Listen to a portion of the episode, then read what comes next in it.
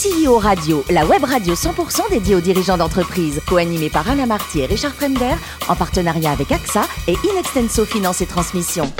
Bonjour à toutes et à tous, bienvenue à bord de CEO Radio. Vous êtes plus de 38 000 dirigeants d'entreprise abonnés à nos podcasts et on vous remercie d'être toujours très nombreux à nous écouter. Vous pouvez aussi réagir sur les réseaux sociaux. À mes côtés, pour co-animer cette émission, Yann Jaffozou, qui est directeur de la gestion privée directe d'AXA France, et Nicolas Durivo, directeur associé et directeur général d'Inexenso Finance. Bonjour à tous les deux.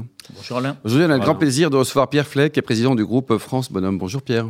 Bonjour. Alors, vous êtes diplômé de l'IAE, vous avez rejoint Valeo en 1991. C'était une belle aventure pour vous? Superbe, absolument. L'ouverture au capitalisme anglo-saxon en France avec euh, sous Noël Goutard, donc une, de beaux souvenirs. Et ensuite, euh, changement de décor, à Honeywell, Honeywell Bull à l'époque ou Honeywell tout court Rien à voir. Honeywell. Et ensuite, Fiat, un grand groupe. Et là, vous êtes éclaté, on va le dire. Bah, surtout avec, euh, avec mon boss Sergio Marcanet, oui, c'était surtout mm. ça le sujet, absolument une très belle aventure. Au total, vous avez beaucoup vécu à l'étranger. Dans combien de pays, Pierre, au total? Euh, je sais plus, 5-6, j'ai vécu plus à l'étranger qu'en France, en effet. Et votre meilleur souvenir et le pire souvenir pro hors de nos frontières euh, le meilleur, c'est probablement l'Italie, par passion pour ce pays. Euh, le pire, ce serait trop long. Ça serait trop long, quoi. Et côté perso, vie personnelle, vous avez une, acquaintance, euh, un amour tout particulier pour, pour l'Espagne et Barcelone Alors, j'ai absolument, bravo, bien renseigné. J'ai une passion pour la ville de Barcelone, absolument. Alors, vous avez rejoint, donc vous dirigez France Bonhomme depuis combien de temps, Pierre? 4 ans, un peu plus de 4 ans maintenant. 4 ans. Un mot sûrement sur l'historique de l'entreprise, de la compagnie et les métiers du groupe Oui, alors une très belle ETI française qui va fêter ses 90 ans en 2025. Et on est leader français-espagnol de distribution euh, multicanal de euh, matériaux de construction et euh, solutions pour réseau et infrastructure. Tout ce qui tourne autour de l'eau, pour faire simple. Et le capital, c'est familial c'est? Non, c'est pas familial, c'est sous LBO avec son management. c'est à peu près, cette année, 750 millions d'euros de chiffre d'affaires et c'est un peu plus de 2500 personnes. Yann, vous travaillez en B2B, hein, très, très majoritairement ou exclusivement même, j'imagine. Euh, qui sont vos clients aujourd'hui et quel, euh, quel canal est-ce que vous souhaitez privilégier dans votre développement? Alors nous avons une fourchette de clients très très très large puisque ça va de, de grands comptes, ça va des rencontres comme des Bouygues, des Colas, des FH, des Vinci et autres, euh, jusqu'au petit artisan qui vient réparer chez vous un problème de tuyauterie, plombier ou maçon ou aménagement extérieur ou pisciniste. Voilà, donc un spectre très large. Yann? France Bonhomme a annoncé euh, l'an dernier la cession de l'immobilier de 60 sites. Euh, c'est un changement de stratégie important qui vous permet de vous désendetter et de renforcer votre structure financière. Qu'est-ce qui vous a amené à, à prendre cette décision bah En fait, nous sommes distributeurs et aujourd'hui, la distribution bah, évolue très très vite. Donc vous pouviez par exemple être très bien placé dans une ville il y a 10 ans, 15 ans et aujourd'hui, ça se passe de l'autre côté de la ville. Donc il faut avoir une flexibilité sur ces baux, une flexibilité sur également géographique euh, et, on souhaitait, dans le cadre du partenaire, euh, la foncière avec qui nous avons fait opération, on a une flexibilité totale qui fait qu'on peut bouger très rapidement. Et euh, cette, cette, agilité, cette flexibilité, je pense que dans la distribution est très importante. Et lié à ça, il y a l'omnicanalité, donc c'est la partie digitale nous, cette année, on va faire à peu près 25% de notre business en digital. Euh, et donc, moi, je crois beaucoup à ce qu'on appelle au figital, c'était un mélange de fixe, euh, où euh, France Bonhomme a un historique très rural, très provincial et un mélange également de digital. Donc on arrive à, à, lier les deux, ce qui est, assez efficace. Yann? Oui, la crise du Covid a été particulièrement compliquée hein, dans le secteur du, du BTP. Comment est-ce que vous avez réussi à, à rebondir et qu'est-ce que cette euh, crise vous a apporté en termes d'organisation et transformation digitale? Vous en parliez avec le, avec le Figital. Quels sont les, les autres éléments et comment, comment avez-vous euh, alors, crise compliquée pour nous, absolument, très compliquée, hein, puisqu'on a à peu près 70% euh, de notre activité qui, euh, qui s'est qui s'est arrêtée pendant quelques mois. Donc 70% Très, très violente. Euh, bah, vous rebondissez, vous n'avez pas le choix d'être entrepreneur, vous êtes là, et vous surtout vous appuyez sur les équipes. Et ce groupe a été sauvé grâce à ces équipes, des équipes extraordinaires. Et c'est la réalité, on le dit de manière générique, mais c'est vraiment vrai. Euh, et puis, vous rebâtissez, vous reconstruisez sur votre ADN et vous relancez la machine avec un plan de relance qu'il faut un peu adapter. Beaucoup de digital, c'est une bonne occasion pour euh, accélérer ça qu'on a fait euh, et, on s'en est plutôt bien sorti. Nicolas?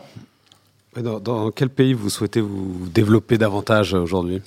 Alors, on investit beaucoup sur l'Espagne parce que je crois beaucoup que l'Espagne, dans notre, dans les crises, enfin dans la crise dans laquelle on rentre, enfin, on est déjà, euh, je, pense, va plutôt mieux s'en sortir que d'autres. Donc, je crois beaucoup à ce pays au-delà du fait qu'on y est, et non pas parce que j'y ai vécu ou Barcelone, on a essayé de rester objectif. Donc, on a, j'investis beaucoup sur l'Espagne, absolument, qui, euh, qui a plutôt un, un, un État, un budget plutôt bien géré, euh, qui est, qui a de la stabilité, et, et donc je crois beaucoup sur ce pays-là. Donc, on investit pas mal là-dessus.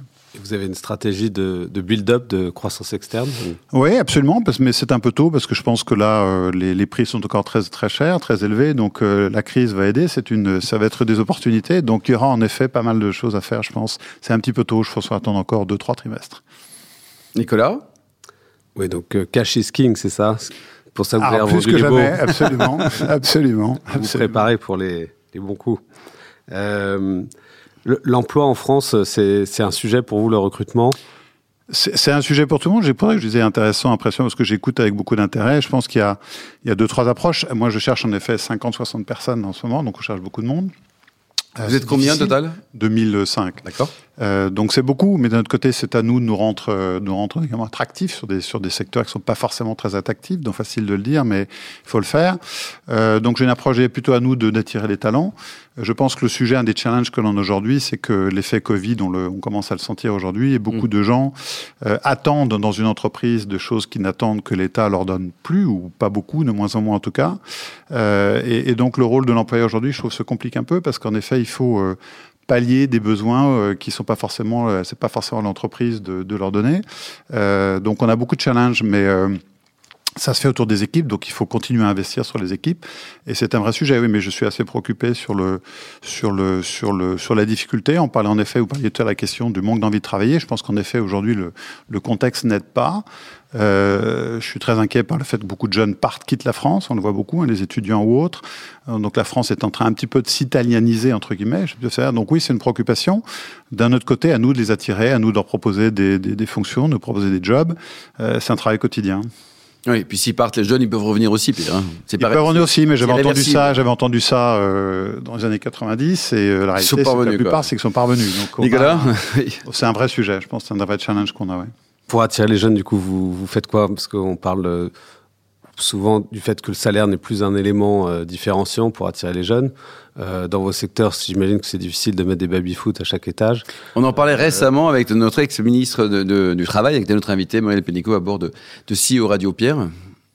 Non, moi je pense qu'il a, je crois beaucoup à la, c'est pour ça que j'aime beaucoup le monde des ETI, parce que les ETI ont, ont, des moyens de faire des choses d'un grand groupe, entre guillemets, euh, mais non pas non plus le, le, le, le, côté un petit peu politique ou, euh, et je sais si genre les grands groupes pourraient passer une bonne partie de ma vie. Je pense qu'il faut beaucoup de bienveillance aujourd'hui, parce que les gens sont assez angoissés, stressés, dans un environnement qui est très, très, très anxiogène.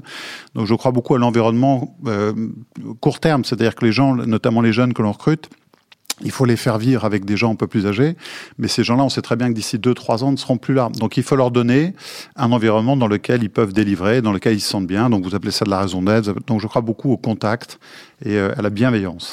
Pierre Fleck, vous dirigez une, une, belle ETI. Euh, quel regard vous portez sur les ETI à la française hein, versus les autres pays que vous connaissez bien, notamment l'Allemagne et l'Italie? Bah écoutez, je trouve que, c'est ça que j'essaie de me battre modestement, mais je trouve qu'on est complètement sous-représenté. Je trouve que c'est un des sujets euh, chroniques et majeurs en France. Et je vous remercie de m'inviter parce que sais qu'en Allemagne, on est constamment invité, patron de TI, euh, on passe son temps dans les ministères, on discute. Hein. Je crois qu'il y a une première réunion en France exécutive gouvernement qui a eu lieu il y a deux ans. Euh, il y a un vrai sujet, il en manque. On en a 2005, 3000, ça dépend où vous mettez le trait. Beaucoup ont quitté la France, beaucoup la désindustrialisation est passée par là. Euh, fait fiscal n'aide pas non plus et les dernières semaines, les dernières, les, dernières nouvelles potentielles la semaine dernière vont pas dans le bon sens. Euh, donc c'est un vrai sujet et je pense qu'une des solutions structurelles, c'est de relancer un grand plan de relance ETI, mais, mais, mais majeur, très large. Euh, et on est complètement sous-représenté, même par rapport à l'Italie, même par rapport à l'Espagne, même par rapport à d'autres. C'est un des sujets critiques, en effet, de, de, de l'emploi en France. Donc ça vous agace qu'on ne parle que des startups, des licornes, euh, tous ces gens-là Non, ça ne euh, m'agace pas du tout, parce que ça, c'est un autre sujet, les licornes. C'est très bien, et il en faut, il en faut beaucoup plus qu'il y en a encore aujourd'hui. Mais c'est un autre secteur, le monde de la tech. Euh, là, je parle de l'industriel, de la distribution, choses plus classiques. C'est un des enfants, un des, enf un des enjeux majeurs. Ouais, vraiment. Vous connaissez bien le- l'Europe, hein, notamment l'Allemagne. On voit que l'Allemagne réalise un peu cavalier seul hein, en ce moment, quitte un peu. le- Sans ça, surprise. Ça, ça vous étonne ou pas? Non, pas du tout. Enfin, c'est pas surprenant du tout. Enfin, je suis surpris quand j'entends les, les, les ouais, radios. Alors, il y a toujours ce complexe français. Donc, du coup, on a moins d'inflation, on a plus Mm. de trucs.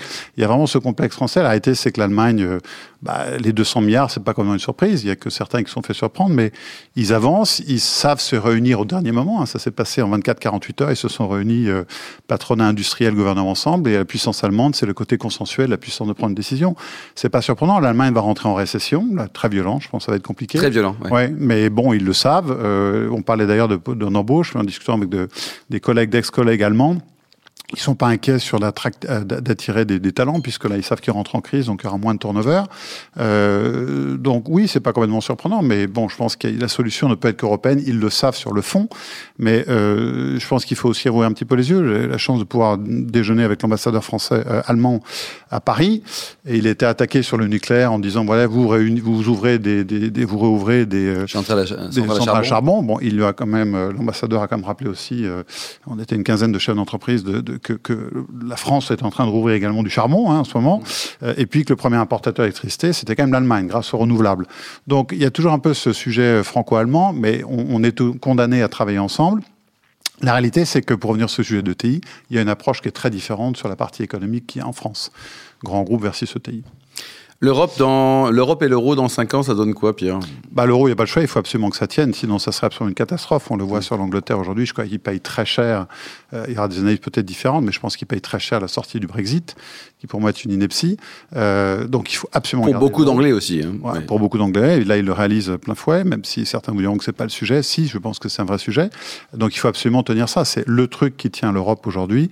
Il y a une telle diversité Europe. Je pense que le problème de l'Europe, c'est qu'on vit notre première crise. euh, et c'est la première fois où il n'y avait jamais eu autant de 80 ans sans guerre. Ça n'est jamais arrivé dans l'histoire européenne, jamais. Donc là, il y a une guerre qui est à deux heures d'avion d'ici. hein. C'est comme si vous alliez à Madrid, euh, la guerre est à deux heures ici. Simplement, on se bat pas euh, encore aujourd'hui. et J'espère que ça va pas arriver. Mais il y a un vrai, il y a une vraie crise entre l'Europe du Nord euh, et l'Europe du Sud. Et je- ça, c'est un des gros challenges, je pense, pour les années à venir, avec une Europe d'Europe qui est bien gérée. Il n'y a pas de chômage. J'entendais dire qu'il n'y a pas de chômage. Si, il y a deux fois plus de chômage en France que tous les pays d'Europe du Nord. Enfin, il faut quand même, il y a un chômage qui est quand même encore massif en France. Il faut ouvrir les yeux. Il n'y a pas de chômage aux Pays-Bas. Il n'y a pas de chômage dans les pays de l'Est. Il n'y a pas de chômage en Faut Allemagne. regarder devant, pas Il derrière. faut regarder devant. Et donc, il y a cette euh, dichotomie entre Europe du Nord et Europe du Sud. Le principal challenge, je pense, il est là. Dernier livre lu. Euh, alors, j'avais pas lu le livre de Nicolas Dufour, comme j'ai eu la chance de rencontrer Ah, la semaine dernière.